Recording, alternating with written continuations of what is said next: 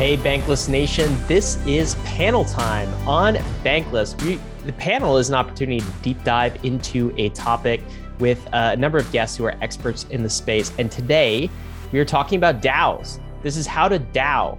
And we've got a fantastic group of panelists for you where we're going to have this conversation. David, why don't you give us a preview?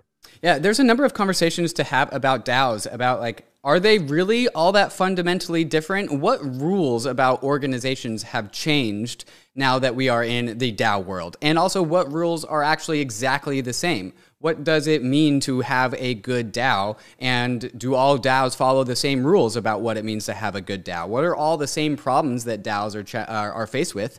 And what problems do only some DAOs have? There's a lot of things to unpack here because collectively, as an industry, we are all learning how to DAO. Uh, and so we've brought on some of the best leaders who have some of the, uh, the most experience with DAOing to get their perspectives as to how to DAO. Yeah, absolutely. So we've got Kain Warwick, Cooper Turley, and Trake from the Yearn protocol. We're going to be talking to all of them. And we really think that DAOs are um, the new opportunity to front run in crypto. There's a massive amount of opportunity. This is really how crypto is coordinating human capital as well as as uh, you know asset capital. DAOs will replace companies one day. We firmly believe this. You remember our Josh Rosenthal episode where he talked about the crypto Medici, uh, well, we are the new crypto Medici, and uh, joining a DAO is one way to dive deeper down this this rabbit hole. You will not regret it. Speaking of which, DAO opportunities. Um, our friends at Tracer DAO have just launched a DAO. They're working on a DeFi perpetuals product. Pretty exciting stuff. They're looking right now for governors and contributors. So if you're interested in that, join their Discord, get involved. We'll include a link in the show notes. Guys, we will be right back with our panelists. But before we do, we want to thank the sponsors that made this episode possible. Living a bankless life requires taking control of your own private keys. Not your keys, not your crypto. That's why so many in the bankless nation already have their Ledger hardware wallets, which makes proper private key management a breeze. But the Ledger ecosystem is more than just a secure hardware wallet. Ledger is the combination of the Ledger hardware wallet and the Ledger Live app. And if you're used to seeing all of your crypto services and favorite dApps all in one place, Ledger is where you want to be.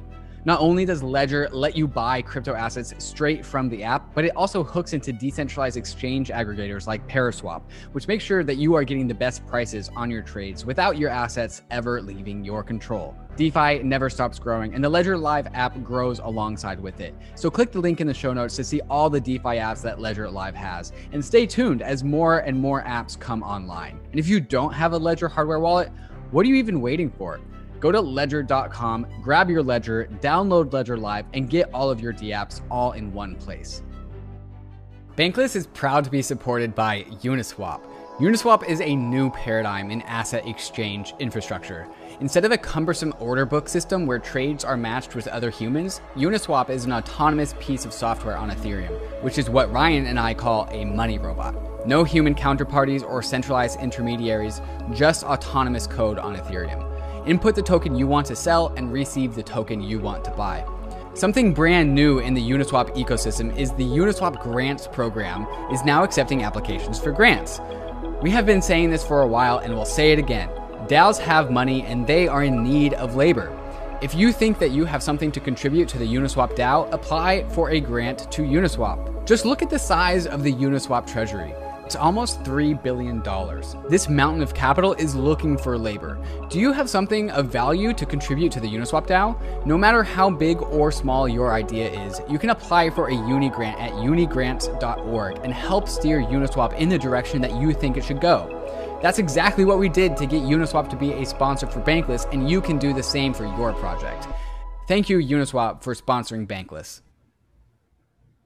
All right, guys, we are back. This is the How to DAO panel. Really excited to introduce our three guests to you. The first is Kain Warwick. He's the f- founder and benevolent prefrontal cortex of Synthetix. Back on Synthetix these days. Kain, how you doing?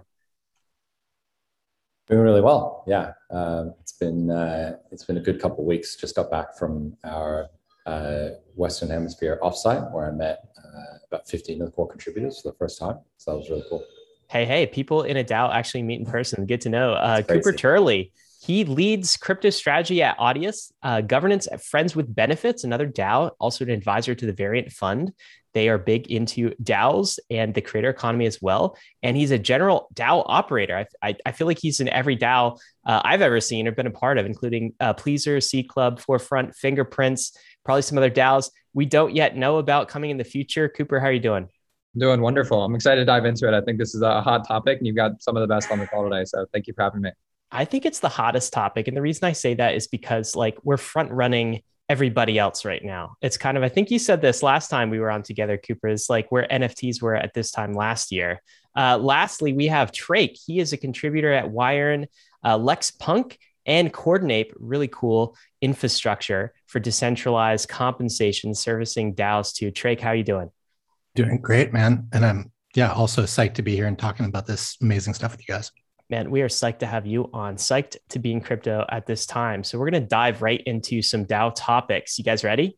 Let's do this. Yes. All right. You know, I'm going to start with this uh play the devil's advocate because like, you know, why not? Let's let's start with the skepticism first. So the skeptic says, even the skeptic in me, quite honestly, are DAOs really that fundamentally different from, say, a traditional LLC? Maybe it's just like a an LLC or a corporation without a nation state registration, but isn't it fundamentally sort of the same same thing? And if so, why are DAOs even special at all? Why are we having this panel? Why are we excited about DAOs if that's all they are? Why don't we start with you, Kain? What's your take?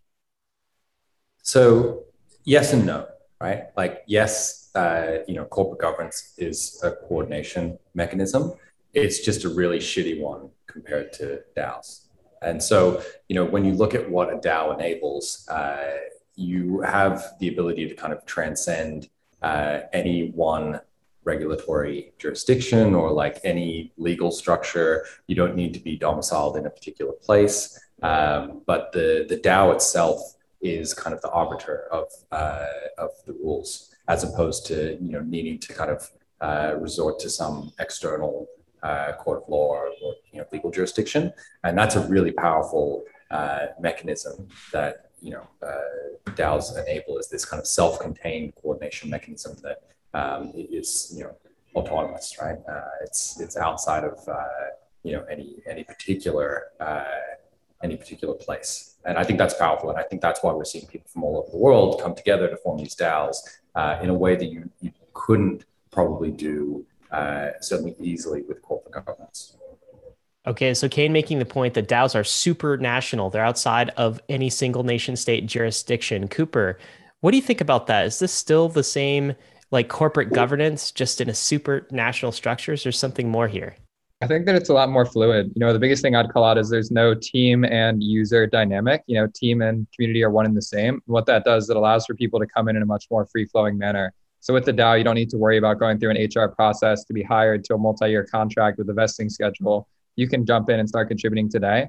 I think that ethos to allow people to come in and contribute as they see fit, it opens a design space for a lot more collaboration. It also allows there to be a lot more ownership in that project.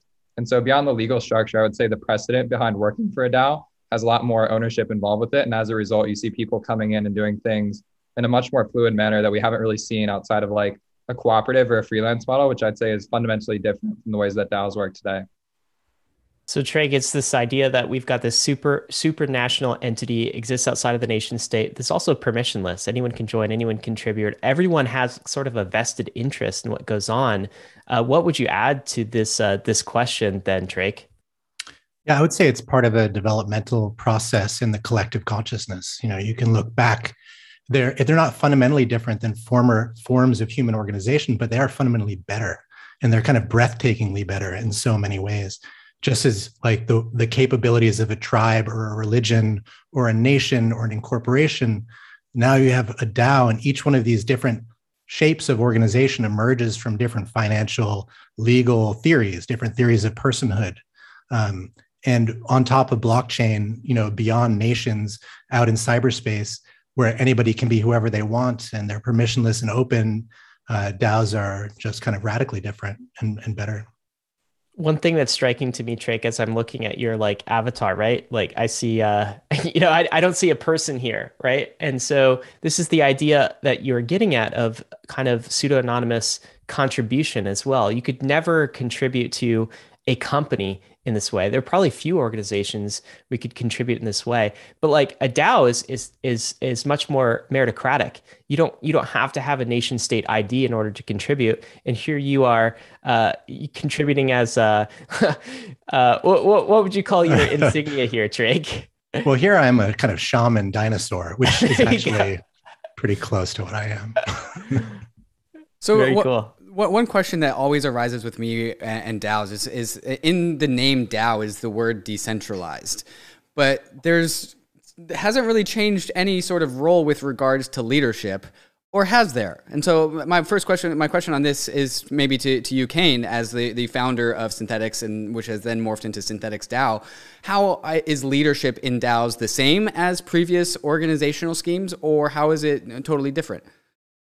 Thanks yeah, it's it's a topical uh, issue for Synthetix, I think. Um, so it it's a it's honestly a hard question to answer. Um, I, I, think that uh, there is always a necessity um, when you have a group of people uh, for you know some level of kind of responsibility right diffusion of responsibility is is very dangerous um, when coordinating people uh, and i think that that's one thing that we haven't maybe solved yet. Um, like right now, we're we're you know really powered by enthusiasm, right? Um, you know, people like uh, Cooper who are in 85 DAOs and you know just working 24 seven and and you know uh, just super excited about the space. Um, there does come a time, and I think Synthetix, you know, being four years old or, or you know whatever it is, uh, where people need uh, to be you know put into some kind of leadership role um, when it comes to organizing other people, right, who are going to be doing something.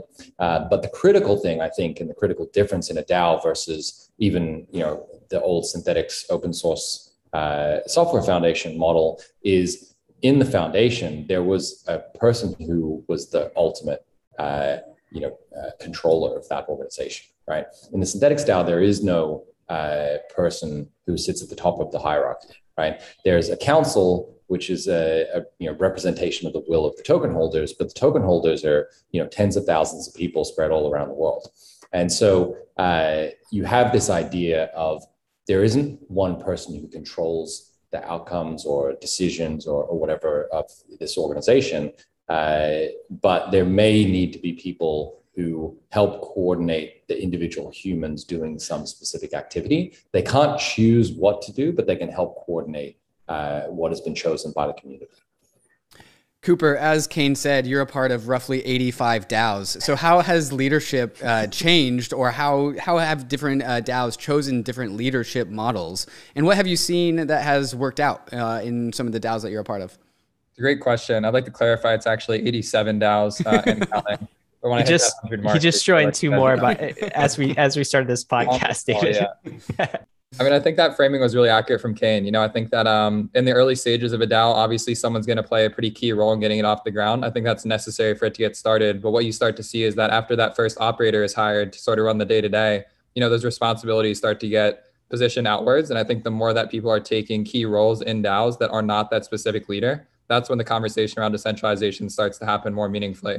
You know, to me, when I hear that word, I think about what does it mean to have a voice in this project? You know, are my criticisms, thoughts, and feedback actually being heard or are they being deflected? You know, this is not a support desk where you open a Zen, like a ticket on Zendesk and then have someone respond to you two weeks later. You know, there's a Discord channel where you can talk to the leader in real time and really voice your opinion. And with token-based governance, you know, have a way to show that in a way that actually is meaningful and impactful.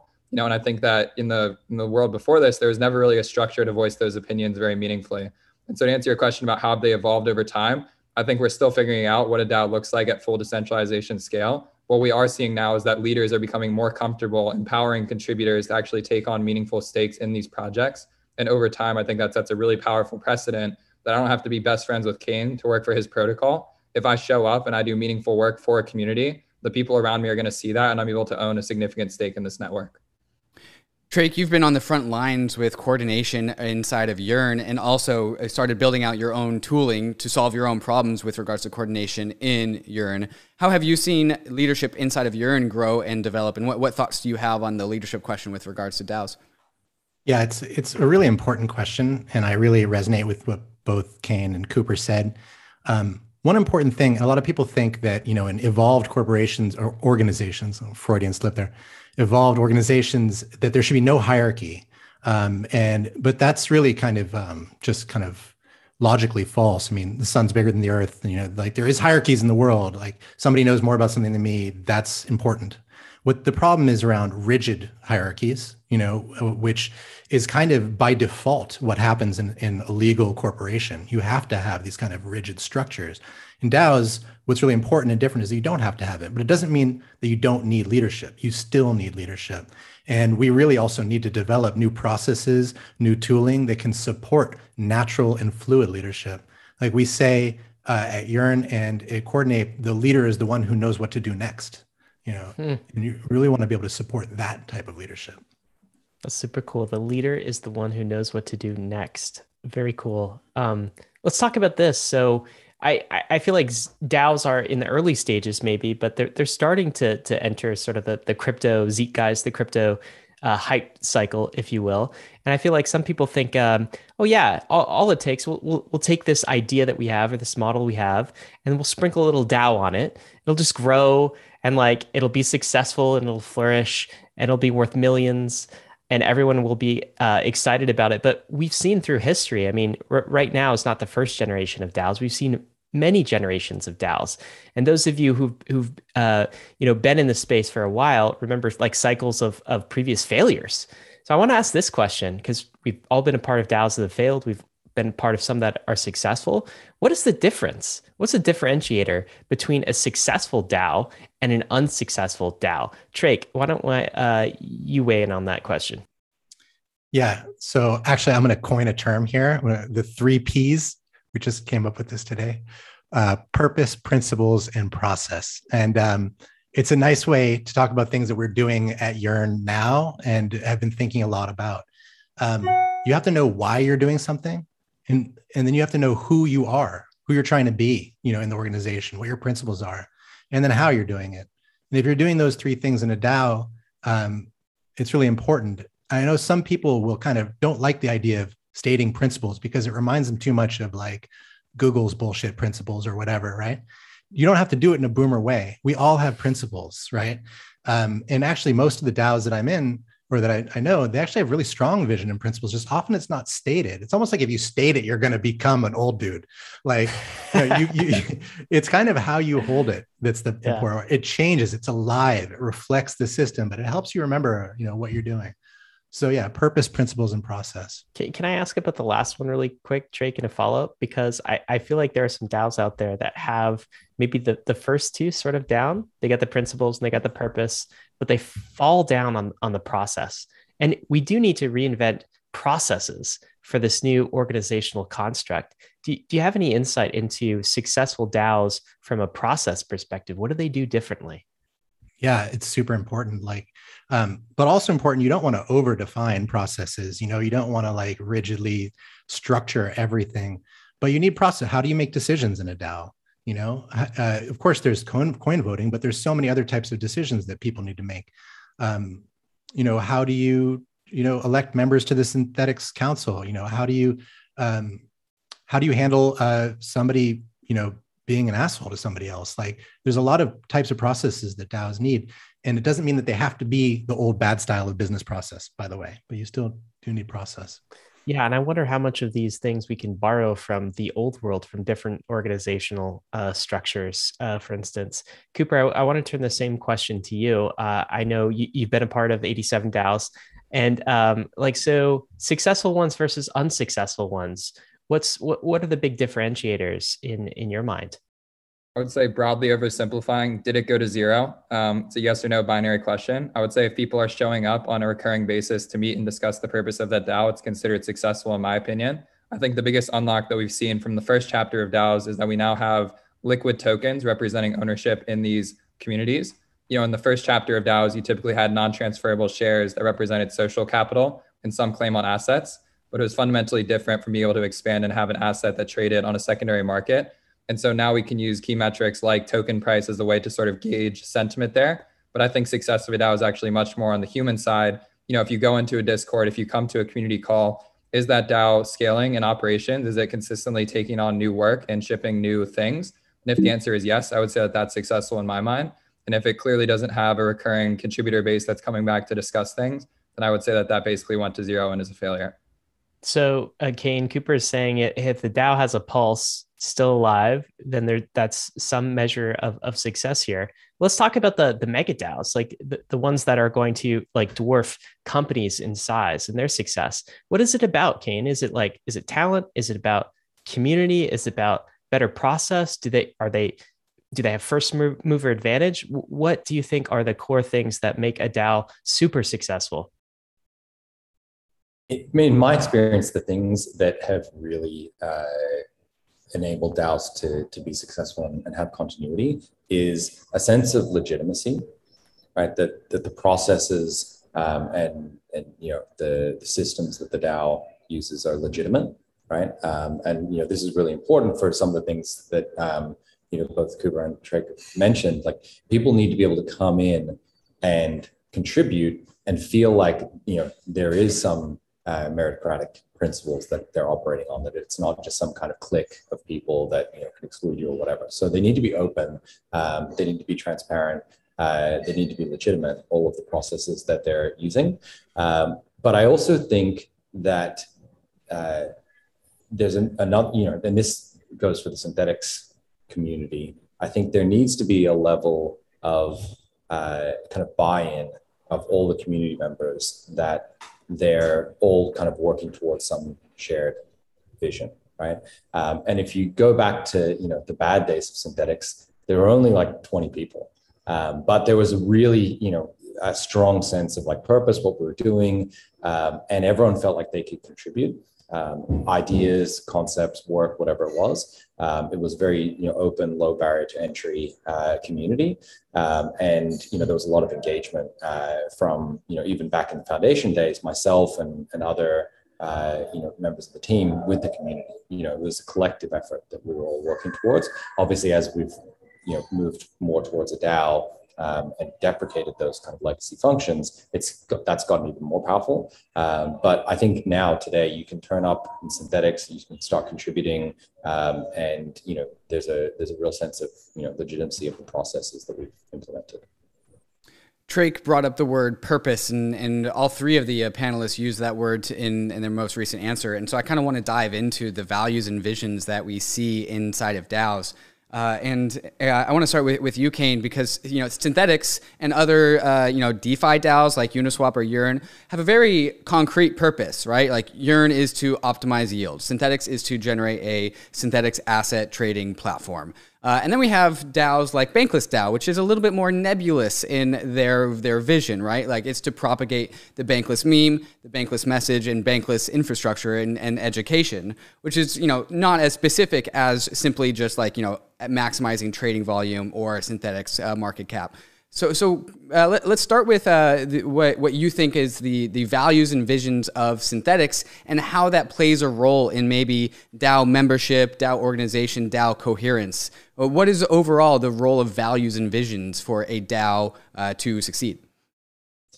I think within Synthetix, the, the kind of uh, you know primary uh, you know, guiding factor for us has just been solving hard problems um, you know, like iteratively experimenting towards a solution to this, you know, very difficult problem of how do you have a crypto collateralized, uh, you know, uh, network of uh, synthetic assets. Um, and, you know, we've had a lot of iteration and a lot of experimentation and not all of it's been successful. Um, but you know we've we've always had this very kind of open-minded approach that you know we test things and, and you know anyone can come in and suggest something that they think would be you know a good potential solution.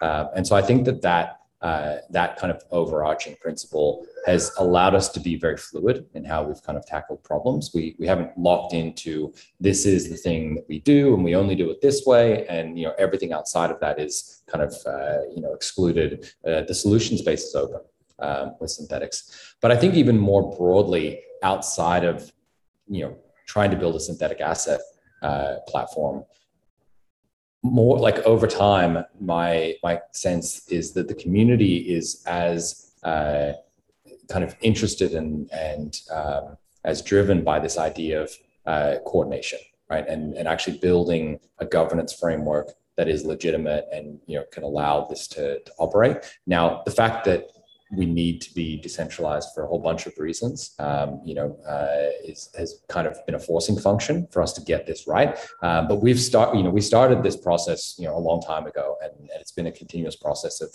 moving uh, decision making more and more into the hands of token holders. Um, so I think that that maybe, uh, and you know, uh, Vitalik kind of talked about this, like DGov versus DeFi. In my mind, you know, the DGov part of Synthetix is probably more important than the DeFi part of Synthetix. Um, you know, in, in 20 years' time, when we look back, uh, the, the experiments that we ran on um, on governance will probably be far more important for the overall ecosystem than the experiments we ran on synthetic assets. Turning to you, Cooper, Kain is the uh, you know the like like we said in the intro, the benevolent prefrontal cortex of one specific DAO. But I think you might be up to 80 DAOs at this point now in, in the call. And so, with all these uh, DAOs that you're a part of, how do, how is values and visions a part, uh, an important component of all these different DAOs? What, what's the general role of values and visions in DAOs? Yeah, so I'd start by saying that uh, most of the DAOs that I am are more social clubs than they are financial protocols, and so I think fundamentally that you know view on the way that the DAO is meant to operate changes sort of the focus. You know, I'd say for a lot of the DAOs that I'm in, it's about meeting people online. It's about finding a sense of purpose and community in the way that you spend your time on the internet. And I think when you start to think about values from that perspective, it's less outcome driven. You know, if I can go into a Discord community and meet three people in my local city and make a friendship online, that's kind of the end state that I'm driving forwards towards. And I think that when you start to think about culture as a means for value accrual and for sort of just identity, you start to get into very different situations. And so I'd say a lot of the stuff happening right now around the NFT market with profile pictures, a lot of stuff happening around social clubs like Friends with Benefits. You notice that there's not sophisticated financial products being built, but when you look under the surface, you notice that people are far more interested in governance because they feel a sense of purpose and ownership over the way that they're contributing. And as you scale that outwards, I think the mission here is to make sure that no matter where you go in the world, any city at any time, you can find someone that has a shared value as you and go and hang out and have a good time, grab a beer, grab a coffee or whatever. And so long as there's, you know, these sort of pockets around the world to meet community members, I think the values of the DAO is simply make friends online. If we can do that well, it's a successful DAO in my book. Trake, take us home on this one. What is the role of values and visions inside of a DAO? Well, it really helps align people's effort and helps uh, unlock their creative energy. You know, so knowing what you're headed towards and how you're going to get there. So, you know, it's an active living discussion at Yearn. Um, Yearn kind of came from chaos and, you know, we're, we're growing all these new organs all the time. But there are principles that matter to the people at Yearn, like action, creativity, innovation, initiative, collaboration, and integrity. You know, like what I find in in Yearn and in many places in DeFi is that not just trying to make a ton of money and like take over the world you're trying to do something more meaningful you know? Um, and that's i think where a lot of the, also the organization stuff comes in. I really resonate with Kain is saying. Like when i look at the things that are most exciting to me it's like how we are learning to coordinate.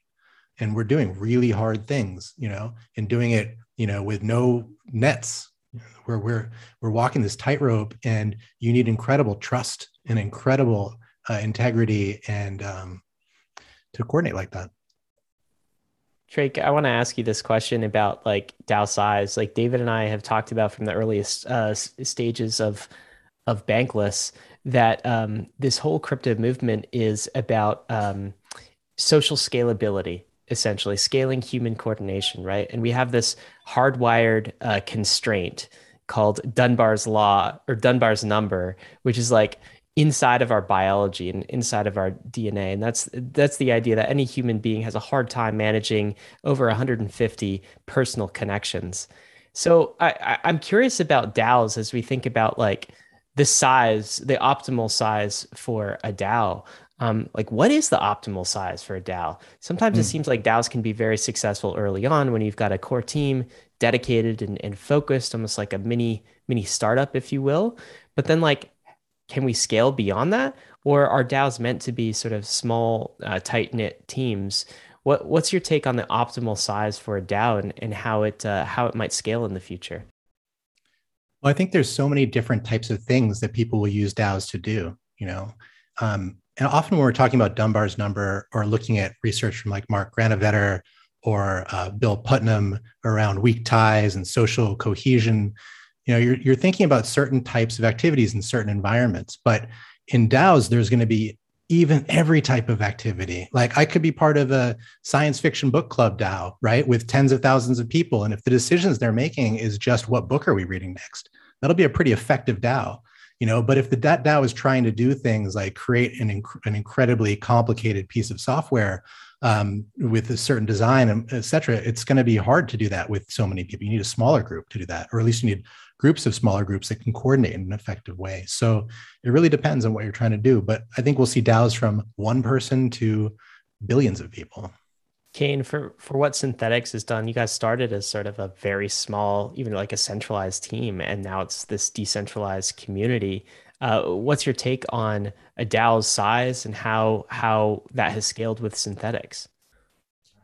So just first to go back, you asked a question earlier about like, you know, uh, actually, uh, uh, there was a question about um, early DAOs, right? And I think one of the issues that we had with early DAOs is the DAO uh, created some fear in people, uh, you know, to have this like unconstrained thing that was just like deployed, immutable, and you know, it could go wrong in all kinds of fun ways. Um, and I think that then a lot of the kind of subsequent DAOs that launched were really just bullshit DAOs, right? Like Synthetix was not a DAO, MakerDAO was not a DAO, right? Just because it had DAO in the name did not mean it was a DAO, right? It was a foundation, was run by you know one or two people. Uh, we've it's only been you know in the last like what three weeks or something that MakerDAO actually became a DAO, right? Um, you know, by by winding up the foundation and kind of uh, you know uh, handing over control um, to you know the the system itself, right, to token holders. And so I think when we look at you know that evolution from these very centralized entities that were not really DAO like at all to now. The big difference is that we have tools. Um, you know, there's a lot of tools. There's still a lot of tools to be built. And I think that there's a huge open space, uh, you know, solution space for people to build better DAO tooling. I mean, the, the project that got me most excited uh, in the early days of Ethereum was Aragon.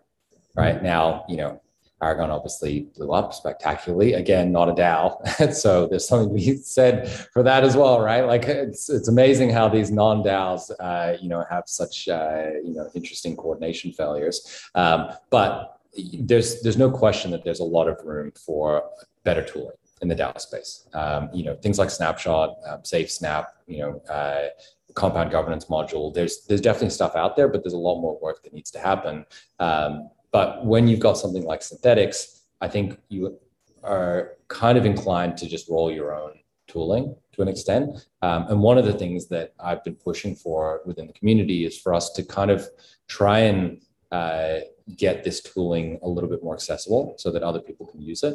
Um, and I think that that's a really big thing that we need to be pushing for all DAOs. If you build something cool, Yearn does a really good job with this. Um, you know, as I said, Compound has done you know some really cool stuff. Uh, Balancer, you know, Snapshot. Like you, it the onus is on you to get it out there and, and you know make it accessible for people to use. I think that's really critical. Um, and you know, it's something that is like uh, it should be a, a really you know uh, important part of not just building your own tooling, but making sure that it's tooling that's accessible to the rest of you know the, the crypto community, because that's the only way we can kind of test and experiment and iterate on these things. So, so Cooper, how about you? I Want to bring you in on this uh, the same question about DAO size? Like, so Je- Jeff Bezos, I think Amazon has implemented in the past something called like the two pizza rule, where no meeting size should be larger than the amount of people who can eat from like two pizzas, right? So like if you run out of slices, your meeting's too big. It's the idea. And that's the idea that like large numbers make things inefficient, ineffective, hard to make decisions. Do you think there's an optimal DAO size? I mean, Trake said kind of it depends on what you're trying to accomplish, but what have you seen from your travels?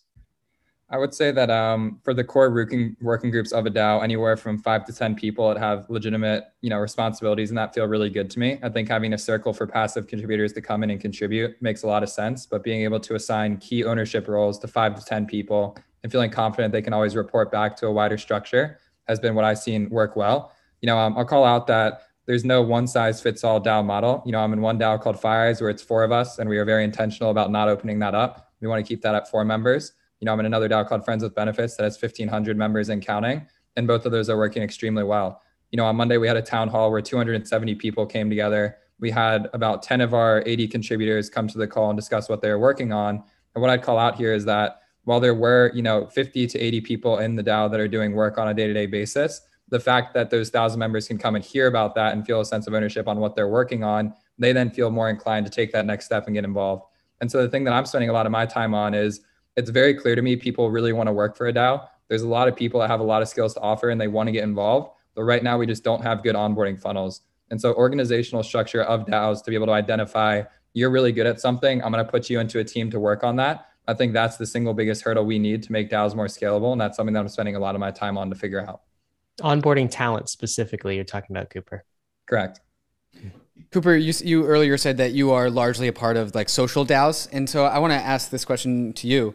Uh, there could I could I think I could argue pretty effectively that it was it uh, the goal of all DAOs collapses down in, into increasing capital, and that's extremely obvious when it comes to uh, uh DAOs like Yearn, which is trying to you know put a bunch of you know YFI and ETH on the treasury, or, or DAOs like Uniswap, which is trying to take uh, trading fees, and they all have their own tokens, and they want token price to go up. Do you agree that the goal of all DAOs is to increase its capital? And I also want to put into uh, into your your brain uh, our episode with uh, Joel Monegro really opened up the definition of what capital really is. It's not just you know the financial capital that's on on the balance sheet, but it's perhaps the social capital and human capital, which maybe that maybe that fits into the social DAO conversation. But in your opinion, uh, what is like the end game for DAOs? What is the goal for all DAOs? Yeah, I would definitely uh, double click on the fact that capital is both financial and social. I think increasing relevance in the world is extremely important. And so when I think about, you know, what is the purpose of these social DAOs? Um, how do you value culture? You know, this is a question that I ask a lot. I think in crypto so far, we've been able to value financial assets, which has been fantastic. But now that you're seeing a lot more interest in sort of meme and speculative investing, what does it mean to place a price tag on a community ethos or to place a price tag on a fashion brand or something like that? And so um, I think it's a new asset class fundamentally. But to answer your question directly, I would say the mission for all DAOs is to increase relevancy and mindshare in the world. And whatever you define as capital to be able to, to define that, that's kind of what a DAO looks like to me. Trake, with the goal of Yearn, is the end game simply just to collect as much fees as possible and have the DAO be as well capitalized as possible, or is that overly reductive? Yeah, I think it's that's one of the goals, but the goal is also to just continue to find new ways to innovate, to create, to work together, to improve the space. Um, yield aggregation is the thing that we're focused on now, but that could change. Who knows? Kain, same question to you. I think, you know, again, it, it, comes down to purpose, right? Like the purpose of Synthetix is absolutely to, uh, you know, expand uh, the market cap of synthetic assets because that's the utility that that's the service that we're all coming together to coordinate to provide. Um, but you know, as I kind of alluded to, it may be that in chasing that purpose or, or, chasing that goal, we end up developing something that's far more powerful, which is you know these decentralized governance tools, right? So I think that there are positive externalities for DAOs because they operate in the open, they're transparent, all the software is open source or should be. If it's not, you need to take a look at yourself. Not naming any names, but um, you know I think that uh, that they're they're you know creating public goods in, in a sense right um, you know when you're when you're building this tooling um, and so yes like in a very narrowly defined sense like Synthetix is about expanding the capital um, you know the, the, assets under management um, and the market cap uh, but i think that that can throw off some some positive things that are outside the scope of just capital accrual Guys, this is a hot panel. We've still got some more things to cover, including uh, Vitalik says coin voting sucks in his recent article. I want to get into that topic. Also, talk about opportunities. So, the average listener who's not yet joined a DAO wants to be more active in DAOs. How do they get involved? What are the opportunities in this space? Uh, but before we get to those questions, we want to thank the sponsors that made this episode possible.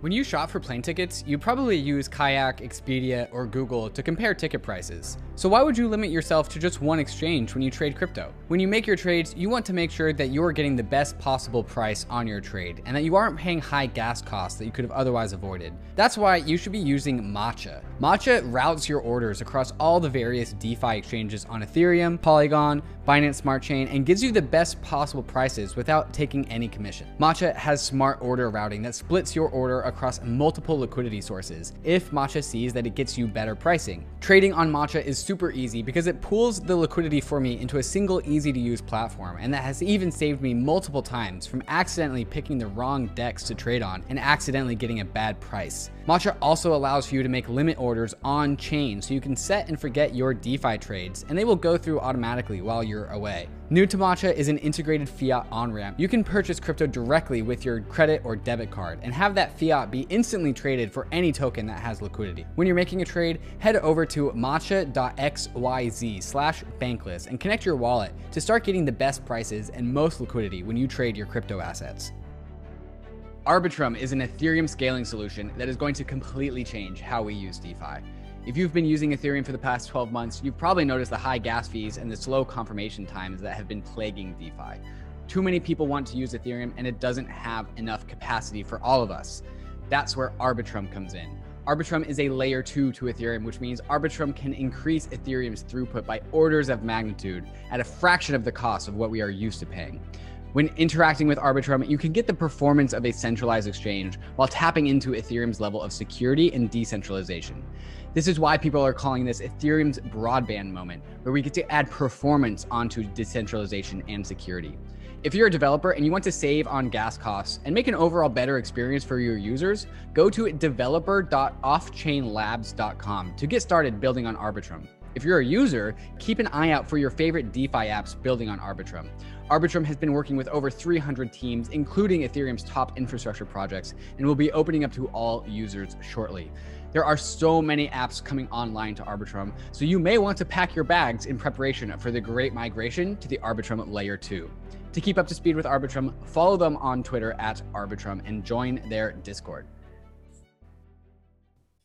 Hey guys, we are back. Fantastic panel so far. We've got a few more topics to cover. We've got Kain, we've got Cooper, we've got Trake, uh, illuminating us on the world of DAOs, how to DAO. I, I want to get to an article that Vitalik published uh, actually earlier this week. And Kain, you made reference to it earlier this, this idea of uh, DGov being really important.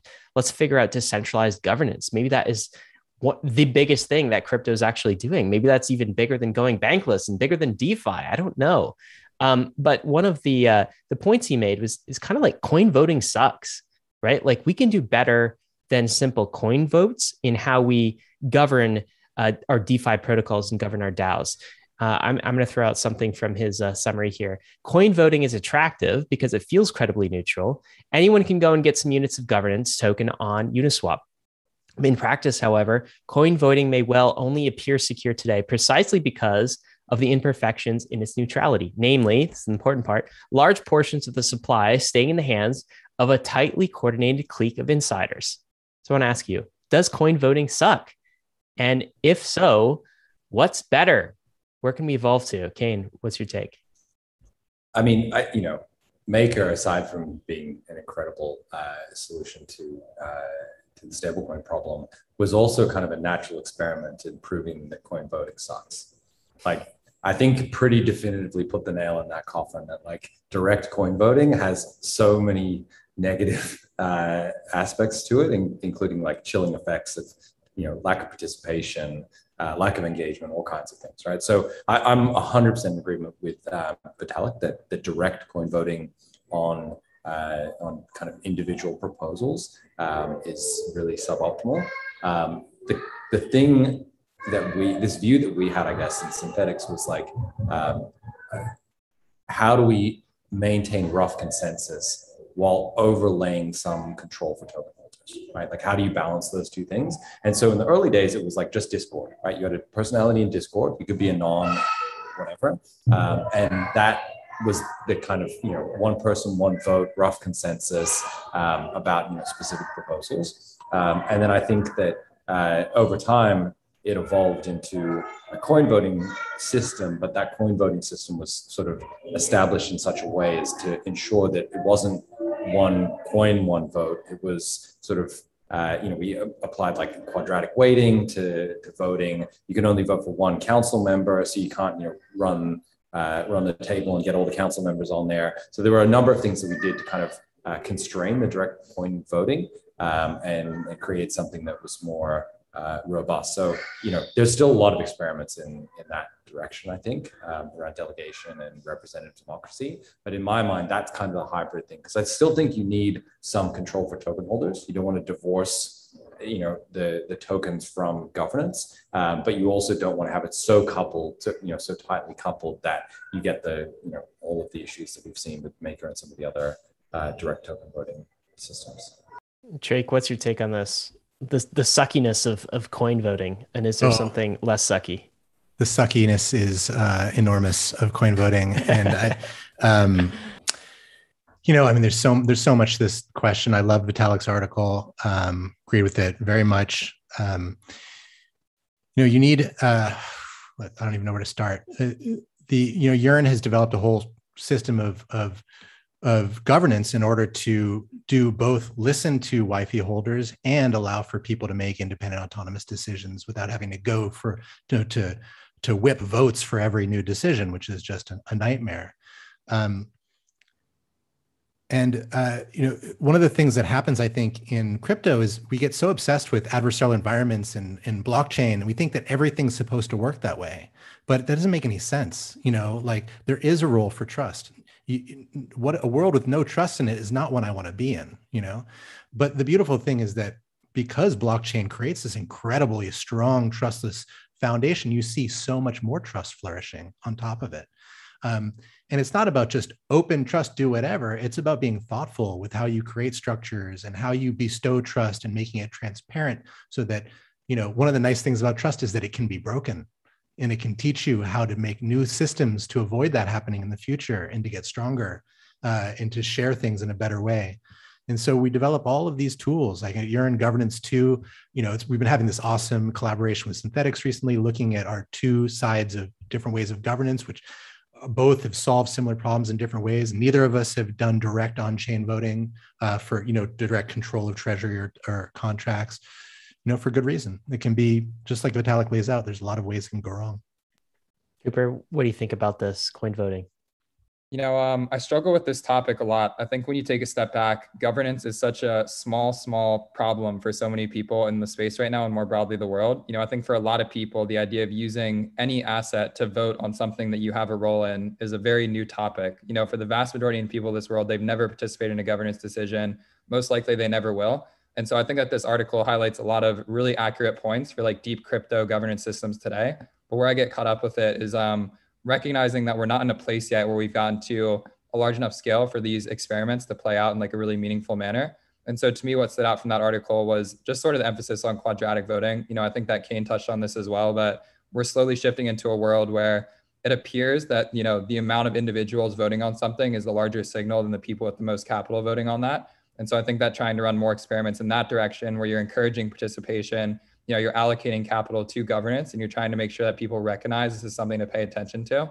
I think we can get to a place where once we have more diverse opinions in the conversation, we can start to see more meaningful conversations around this. But right now, I think that for the most part, it's the same 100 token holders voting on every protocol. And I think to me, that's a very small subset to make definitive, you know, decisions about whether or not systems are broken when in reality we're still so early in the conversation of what global governance would look like I think that's a really good point. And uh, while I I also agree with uh, Vitalik's article, "Coin Voting Sucks," I think it's also important to like take a step back and, and look at um, all of our existing legacy s- systems suck more, right? Like, when's the last time you or any users had any influence in what Twitter does? Or Uber drivers. They have any influence in their network, right? So like even the the basic 0 to 1 of now users in the community to your point earlier Cooper have a vested interest in this network. That is a big step forward. So, yeah, coin voting still sucks and we can drive towards better solutions, but like everything in the old world sucks way more. Like I want a piece of every network I am a part of as a user in this world. This is what crypto has taught me. Yeah, maybe just I think I'll go. Yeah, sorry. I, I think like Vitalik's counter argument to that, if I could be so bold as to speak for him, uh, would be that like you can have ownership of a thing without you know resorting to like direct token voting, right? Like those things don't need to be coupled. Um, and yes, like the ownership component is far more powerful um, of, of, a thing than the existing systems. Um, but you can ha- you can have an ownership component with no governance rights, right? And, and you know that would still be better than you know the the status quo. Um, because you don't have governance right now, go- governance rights, or um, you know, or uh, a stakeholder, uh, you know, in, in the um, in these systems like Uber or whatever. Um, so I think that the like we should be careful not to couple those things too tightly. Good point, Cooper. You have anything to add there before we go on? Yeah, I mean, I think that Kain's exactly accurate there. I think the uh, education around why governance matters is something that I care very deeply about. You know, I don't think that a lot of people understand that if they take the time to learn about governance, there's financial freedom at stake, there's social freedom at stake. You know, I think for a lot of people, when we hear governance, we think about electing the next president, which is a conversation that has not been naturally very exciting to them. But what I've found a lot of purpose in in crypto is being able to use governance as a means to work on what I love. And so, you know, outside of the mechanics for how governance is used, I think that being able to educate people that by participating in the deepest nuance of the networks that you know and love, you can work on literally whatever you want in the world. And I think as we get to a point of figuring out what that looks like, you know, the mechanics for how we do governance will get more defined, you know, as that kind of opportunity gap closes and everyone recognizes if I spend 10 hours a week on a governance forum, chances are I'm going to make more money than any salary could ever pay me in my life. Guys, so far this conversation has really been about DAOs holistically. So I want to actually turn the conversation to individuals who make up these DAOs and how a DAO lifestyle is different than the lifestyles that you know we would uh, find ourselves in a, a typical legacy job. Uh, and so Cooper, as somebody who's part of all these social DAOs, how does what what does a, a DAO lifestyle mean to you? What does it mean to work for a DAO, and how does that change how an individual can live their life? And how do you explain it to your parents? it's a great question. Uh, the way I live my life now is ownership stakes in all of the projects that I contribute to. So I'm slowly supplementing any form of consistent income on a fiat basis to just ownership stakes in networks. And I think that principle of going into a community and being able to earn a significant ownership portion for the value you contribute, it's extremely scary. You know, to my parents, them me telling them, "Hey, I'm not going to take um, USD per month to pay my rent. I'm going to earn Magic Internet tokens. They're going to be worth more." You know, for the last three years, they were like, what the hell are you doing? But, you know, as this started to pan out more, and we saw specifically this last year, those ownership stakes become valuable. I think that it's easy to recognize if you go into a network and you start working for ownership over capital, there's going to be a path forward there. I think to answer that question very directly of how I spend my time, it's a connector role. You know, I think that the single most important thing to do for DAOs is putting people into the right pockets together and then helping to coordinate that effort. And so a lot of my time is basically identifying who are the key contributors in that DAO how do I make sure that they're actually owning things that matter? And how do I make sure they're touching base with all the other people that know what matters so that the ball is moving forward and they're communicating that to every other member of that DAO? Trake, can you kind of compare and contrast what your life was like before you started working at Yearn and, and how uh, just the lifestyle of working inside of a DAO has, has changed how you live your life? Well, I was writing a science fiction novel before I started working at Yearn, so it's pretty different. Um, but before that, I ran a company, you know, and um, it's super different um, in so many ways. Like one of the things that I'm most passionate about with with working in DAOs is is creating. I call it like the party bike. You know, a system where on a party bike anybody can pedal as much as they want. You know, somebody wants to steer, they can they can drive. And like, you want to stop pedaling and just chill and drink your beer, that's fine. Like DAOs can be the system that harvest all the action from all of the contributors in any way that they want to contribute it which really supports this kind of self-sovereign respond individual responsibility of what is it that I care about? What do I want to work on? I am not going to sign my life away as a wage slave for X number of hours. Any hour of my time is worth more than than money, you know. But if I just do those things that I'm called to, money flows through the magic of DAOs and through the magic of crypto. Just like Cooper was saying, like I just when I started at Yearn, I didn't know, I like wasn't involved that much in crypto until last summer. And I just showed up at and I was like, holy shit, DAOs are incredible. I'm just, there's nobody's in charge here. I'm just going to make the role that I want to do and I'm going to do that. And it has I mean, extraordinarily beneficial in my life, and uh, it's wonderful. What is that role, by the way, Trake? Uh, that's a good question. I mean, I work on, on governance and compensation and organization stuff yeah that's stuff most it's stuff ryan yeah, yeah. so fun fact uh, Kain also was working on a, a book before he came to Synthetix. if you guys didn't didn't know that but Kain you've been a, a serial entrepreneur uh, dare i say workaholic for for for like years now so as somebody who's had a, a, a perspective on uh, the the laborers inside of Synthetix, as well as yourself how, what is like what is work like inside of Synthetix and and how do you see that as a model for DAOs at large? Yeah, so it, we had a really interesting contrast, right? Because Blueshift, the, the, company that I founded before Synthetix, which was this payment gateway that a bunch of the crypto exchanges in Australia used uh, to you know get around banks um, because banks didn't like crypto uh, back then. They still kind of don't. They're a little bit more open to it. Um, so we, in our office, Synthetix kind of grew, um, you know, out of the Blueshift office, right? There, it was, you know, there were kind of similar people working on it, and so you had this very like rigid corporate hierarchical structure with like investors and uh, you know a ceo and like all these different things. And then you had this like crazy thing over you know the other side of the office right? Um, which was a very flat structure even from the beginning. Um, but i think the the primary difference when we transitioned from uh, foundation to dao is we went from a model where people had to do what i said right? Like they were actually obligated to do what I said, right? And you know, I like to think that I was pretty open about you know collaborating with people and listening to them and all that sort of stuff. But the reality is that if I said you have to do this, like you had to do it, right? Um, and then we went to this model where that didn't exist anymore, and you didn't have to do anything that I said, right? You can do whatever the fuck you wanted. And so now we've got, you know, all of these different stakeholders uh, in the project and people just do whatever they think, like Trake was saying, you know, they make their own roles, they carve out, you know, positions for themselves, etc. Um, and it's a very different working environment. It's much more open and I would argue a lot more fun. Um, it's a bit more chaotic, but it's it's more fun than a, a rigid hierarchy. Trake, I want to ask this next question to you. Uh, DAOs we've seen are a lot looser in their borders, right? If you're a part of a DAO, you can freely become part of another DAO, and there's no jealousy, there's no employment contract like there are with, with legacy companies.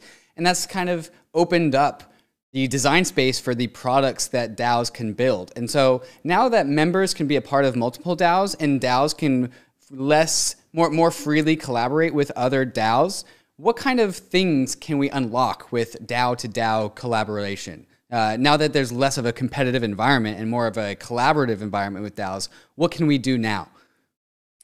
Yeah, it's a really cool concept, really. And like the thought experiment, like what if like one third of Apple employees also worked at Microsoft, you know, like what, or if that was the dominant paradigm for, you know, the FANG cadre. I think so much. And I think in order to get there, I mean, we can do so much in terms of just collaboration and really shifting what is the purpose of what we're doing. Is the purpose to create these gigantic, uh, immortal uh, company entities that extract resources and turn it into work product? You know, is that the purpose of what we're doing here? No, you know. So does it like we have all these trappings from the past, like this corporate veil and legal boundaries, and oh, I've got this salary and this compensation, and I've got this lock-in investing, all this stuff, and we import all this stuff into crypto just because you know we haven't invented anything better yet in a lot of ways. But a lot of what I'm working on is like better ways to do compensation, so you don't even need to worry what other projects you're working on. Who cares if you're moonlighting or if you're uh, working on another project, if you're bringing value to a project, it should be rewarded. So we need more fluid systems for enabling that type of um, you know contribution. Cooper, since you're a part of so many social DAOs, do you notice a lot of the same members in one DAO being a part of an, another DAO? And how does that change the dynamics of all the different DAOs you're a part of? I think it just encourages positive sum games. You know, we see a lot of the core contributors to social clubs leaning into every community that they're in. They'll do recurring panels in one DAO, they'll host workshops in another one, and you start to see that the camaraderie in that sector is a lot stronger because people are sharing everything together.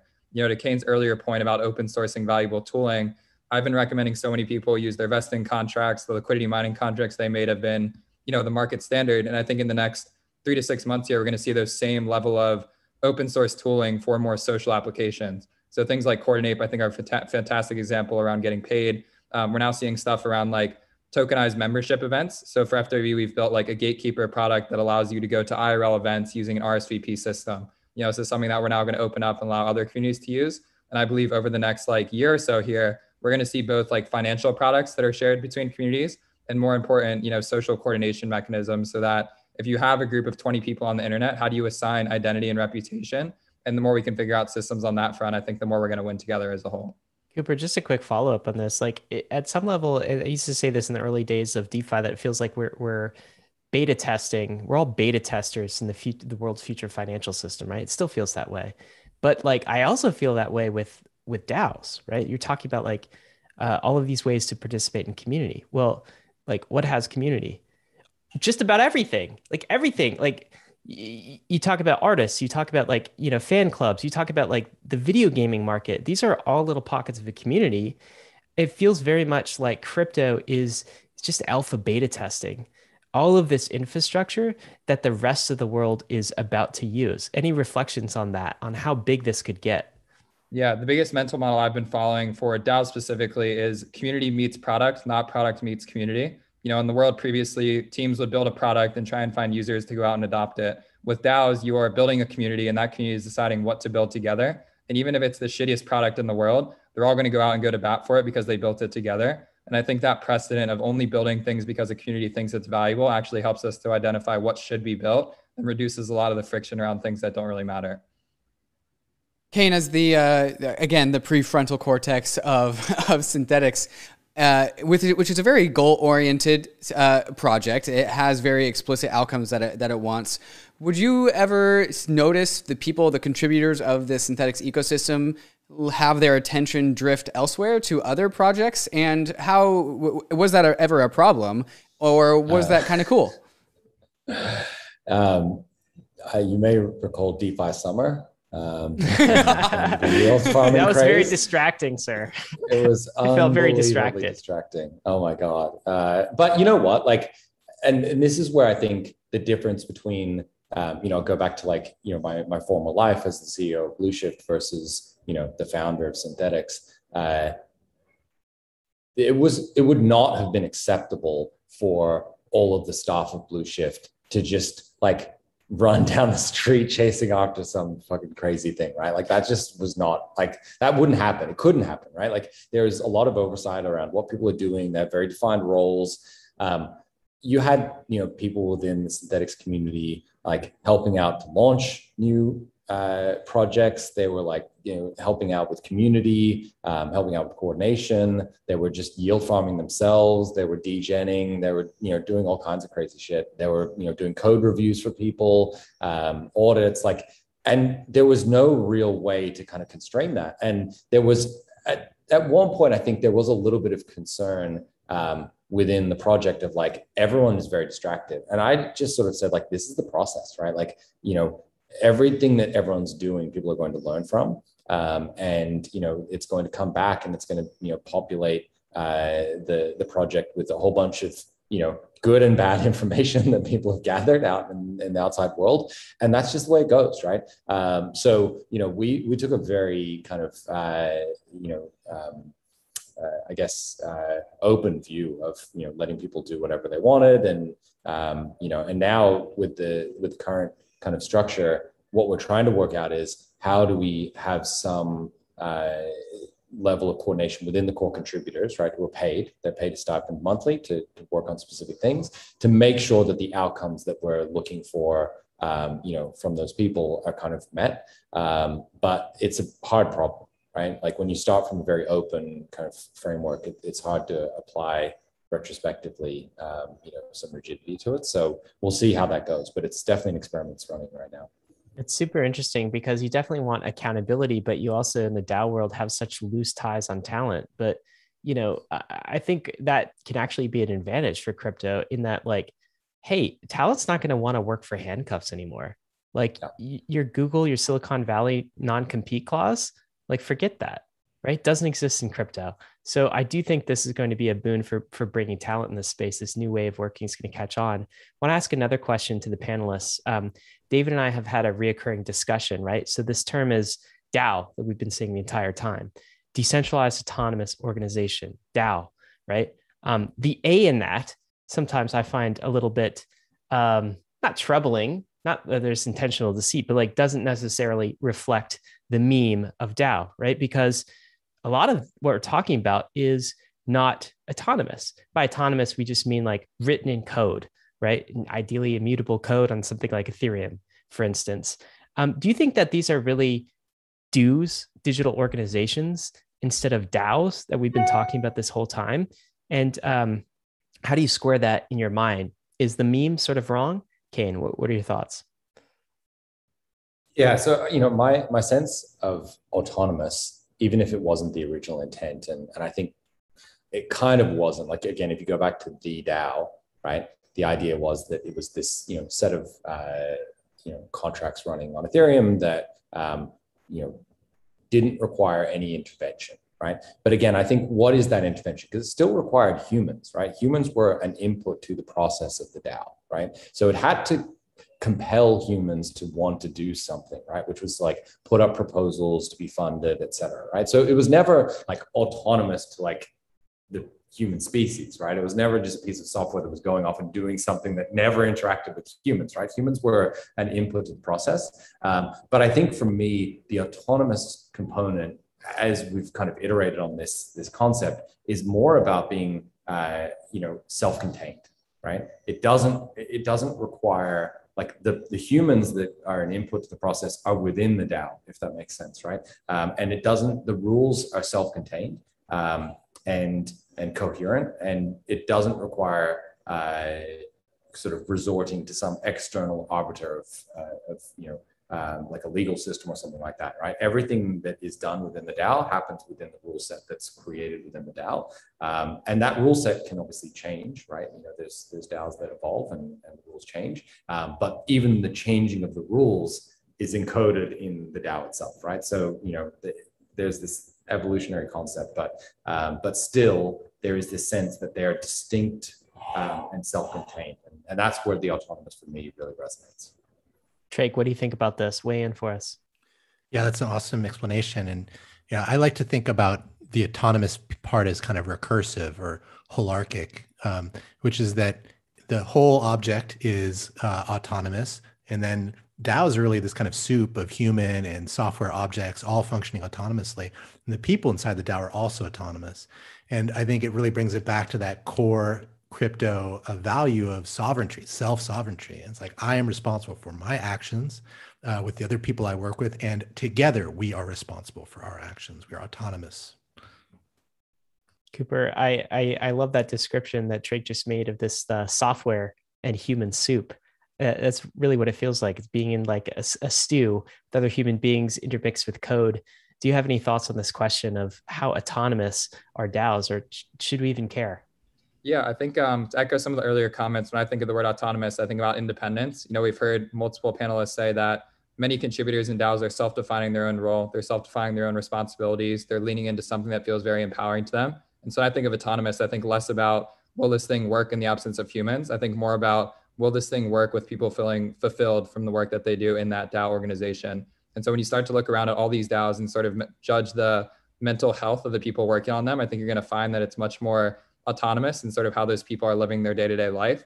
And in aggregate i think that that energy just brings about such a new level of productivity that you know i could care less honestly if it's being run by software or humans but so long as there's sort of a collective consciousness that's pushing it forward in a meaningful way i think that's the degree of autonomy that i measure I think the original definition of DAOs really focused on the humans on the periphery and code at the center definition of DAOs, where we, and this was these very pie in the sky ideas of like Uber and Airbnb on the blockchain, and Uber instead of being like a, a bunch of bureaucrats uh, with a bunch of you know people in the middle, uh, with the with the value creators on the outside, we could just replace the inside with code, and the value creators would just talk to this like robotic, like hive mind Uber app that was somehow a bunch of contracts on Ethereum and there would be actually no internal human organizations.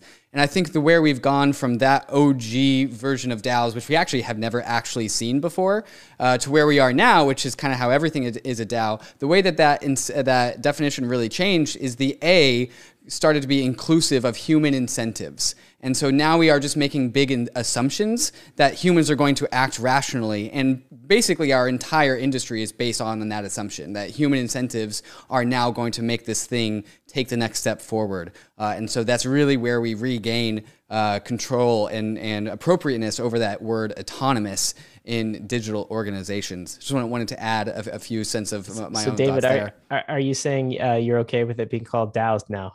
That's what I heard you say. Well, it was. It, it's not like we're ever going to be able to change that. I do no, think the more are. appropriate name is dues, but did for digital organizations. But it's it, that ship has absolutely sailed. Yeah, remember we tried open finance rather than DeFi. Yeah, no, no we got slaughtered on that effort. Don't worry, I remember it very Thanks, well. Kain. I won't forget. Guys, I want to turn to the last few questions that we have in this panel, and this panel has been absolutely mind blowing. I'm going to have to go back and listen to it myself. Uh, and on the Bankless program, we are obsessed with the concept of slaying Moloch. He is uh, the god of coordination failure, and we want him to retreat forever and ever and ever. And that is kind of the, the through line that we think this in crypto industry can really help us achieve in this world. And so, from, from your perspective, how do DAOs fit into this conversation? How do, can DAOs help slay Moloch? Uh, Cooper, let's start with you. I mean, in short, I think that um, communities have never had the opportunity to share financial and social capital together. So when you think about the way that you spend your time online, it's not about going and working nine to five to spend your time on the weekends doing what you love. I think DAOs are the means in which we can work on the things we love and get paid for that. And so as far as it relates to Moloch and sort of slang coordination failure, I think when you start to shift focus away from financial capital as ends meet to instead like financial capital as a mean to work with your peers in a more productive manner, I think DAOs are the single most important way that we can get to a place that feels really positive in that conversation. Trake, same question to you. How can DAOs help slay Moloch? Well, I think every different shape of organization has a different cognitive capacity, basically. What a child is capable of doing or solving is far different from what an adult can do. And the organiz- the best level of organizational technology we've had in the past, these corporations are kind of like rusty machines compared to DAOs, which can be like nature. And if you look at what nature can do, it can it can grow a grasshopper from dirt, you know? Like, yeah, we can make a Boeing 747, but there are classes of problems on this planet that we are so far from solving that DAOs will be able to unlock for us. Kain, why don't you take us home on this one? How can DAOs slay Moloch? So one of my favorite books of all time is Inadequate Equilibria by Eliezer Yudkowsky. Um, and I think when I was reading it, it was it was like 2017, 2018, something like that. Um, and to me, it was almost like a, a roadmap of like every problem that uh, like better incentive uh, mechanisms and, and, coordination games could solve, right? Like, you know, the, the book goes through like 10 different things, right? That like are just uh, kind of equilibria that exist in the world that, um, you know, are uh, kind of hard to break, right? Um, there's a bunch of examples like, uh, you know, um, replication studies in, in uh, you know, academic literature. Um, the fact that like no one's incentivized to do that. You just want to, you know, publish novel results and it doesn't matter. And I think that um, a lot of the reason for these things is corporations, right? Like corporations have captured academic literature, right? Like there's you know huge corporations that are uh, you know responsible for publishing certain journals. They want um, you know the eye popping uh, headline things, right? It's a little bit like you know uh, media as well, right? Um, you know they don't. There's no there's no money in replication studies, even though that's what we need to actually kind of get science done. Um, and so when I look at something like a DAO to uh, solve this this problem of like academic literature coordination. It's obvious that that as a coordination mechanism could solve it.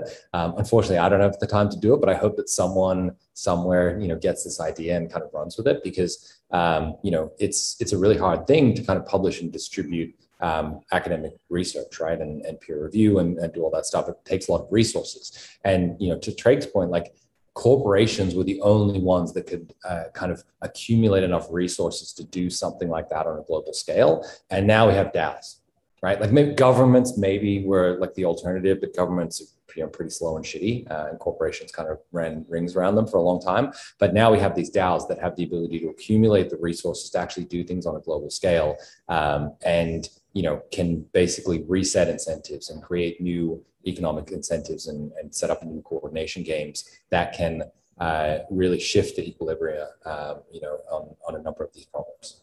That's super cool framing. Government slow and shitty, corporations a little bit faster. DAOs order of magnitude faster than that, maybe able to tackle new class of problems. Super cool. That book was called Inadequate Equilibria.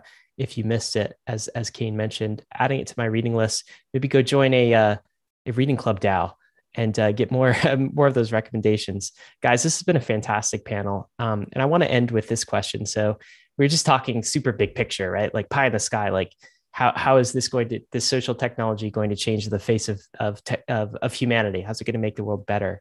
Um, i want to zone in on on you guys individually right? So um, t- tell us about kind of your uh, your dao story. How have daos changed your life?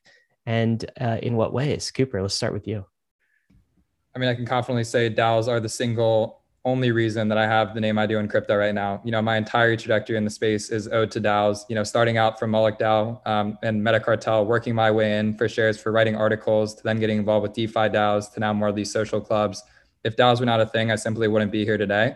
And so I think for anyone out there that's looking to get involved, I'm not a developer by trade. I have absolutely zero technical skills. But the fact I've been able to build a career on the back of this cool new internet technology solely thanks to DAOs I think it sets an incredibly powerful precedent that if you go out of your way to find people to work with online, you know, there are going to be financial opportunities greater than anything you could have ever imagined. 21st century upward mobility. Cooper, do you mind if I ask how old you are for some of the folks listening? You're like in your in your shoes. Yeah, I just turned 26 in June. Crazy guys, crazy. Kain, how about you? How have DAOs changed your life? I think, you know, as someone who's done a lot of startups um, and as someone who has you know, tried to tackle some pretty hard problems and, and failed to do so. Um, the ability to uh, kind of coordinate people, coordinate capital, um, and, and work on really hard problems uh, is, you know, I think something that just wasn't really contemplated in, in like the startup world, um, you know, 20 years ago. Uh, there was this idea you had to go to VCs. Um, what VCs would fund is a bunch of old white guys on Sand Hill Road, right? Like the, the solution space of, of problems that they were willing to tackle is very, very narrow, um, as much as they would like to think uh, that's not the case. And I think that DAOs um, and you know crypto capital formation and DAO capital formation just opens up a world of different problems that uh, that can be tackled um, you know, and it's incredible. And you know, I'm, I'm, obviously super excited to be involved in that. Trake, how about you? How have DAOs changed your life? Well, you know, yeah, I mean, I worked really, really hard for many years, starting companies, running companies, doing project work for clients, and it burned me out hard. You know, I tried to, I tried to bring in a lot of these new ideas into those old companies like teal organizations and tried holacracy and things like that and worked okay. But you know i ended up like you know selling my last company a few years ago and i was like you know i'm i just spent time like a year just healing you know? I was like from all that work. I didn't really expect that i'd come back in anything like this. And um you know when i found daos though it was like there's a few times in life where you're like wow this is like the combination of all the things that i'm excited about and i actually have the skills that i can really help this space. And so it's it's yeah it's brought me back into this kind of um, you know creating impact in the world. And another way it's changed my life is it really challenges me personally. You know it makes me question a lot of my assumptions about myself a lot of my psychological hangups you know because when you're in this space of like infinite possibility um, you really have this chance to question what the fuck you're really doing you know? And that's a beautiful question to ask. What do you really want? And DAOs helped me ask that. Super cool. Guys i think there are hundreds of stories like this maybe thousands of stories but they're they're about to be hundreds of thousands of stories maybe millions. DAOs are really going to change uh, the face of how we organize collectively how we do work in the future. Like so many things uh, like I always I always think about this when we have a really insightful panel or bankless episode. It's just like you look at the world and the world sucks. Like it sucks sometimes. But crypto is something that gives each of us hope, right? Like I am optimistic because of crypto. Um, and it's super exciting to see these new social technologies emerge in this way and uh, the spirit of optimism. And guys, thank you for making us even more optimistic on DAOs. Panelists, Kain, Cooper, Trake, you guys have been phenomenal. We appreciate it. Thanks, Thank man. you guys. It's good fun. Appreciate it, everyone. Guys, if you're hanging on YouTube, make sure you like and subscribe. David, I fit this one in. Like and subscribe. Again, uh, David's nodding his head. Happy about that. Risks and disclaimers, of course. DAOs are risky. ETH is risky. Bitcoin is. So is crypto. You could lose what you put in, but we are headed west. This is the frontier. It's not for everyone, but we're glad you're with us on the bankless journey. Thanks a lot.